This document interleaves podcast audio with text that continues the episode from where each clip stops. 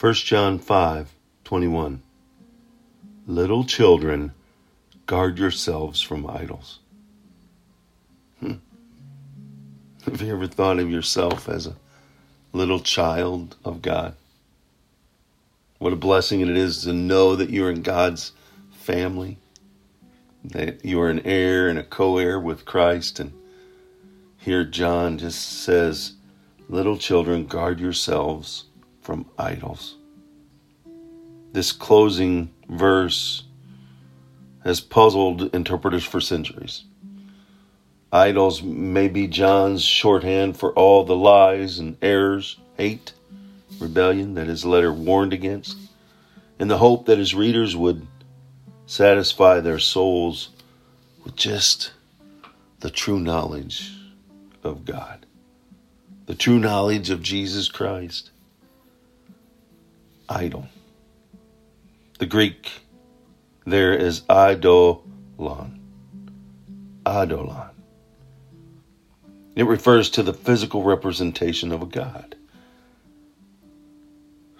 What's stood in the way of your worship of the true God, of Jesus Christ? By extension, it points not only to that physical representation, but to the supposed existing God behind that form.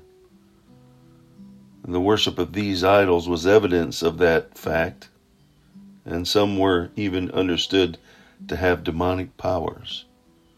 In the Old Testament, this usage provided the background for the New Testament use of Adolon, idol.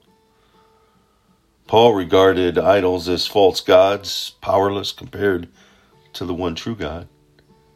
He acknowledges the existence of demonic powers behind idols, but understands them to have no real power over the follower of Christ who knows that idols are only false gods.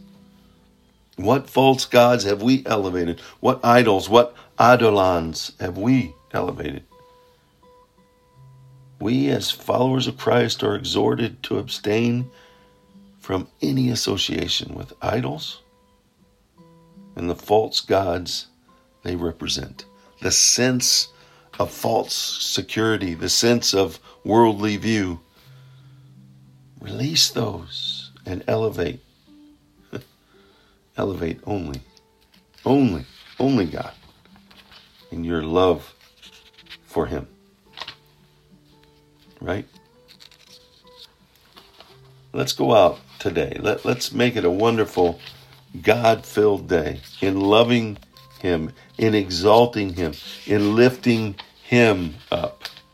Him up alone as the one and only true God, hupasso, to exalt and lift up. The one true and only God. Let nothing, nothing stand in your way of your worship of Him. He did it.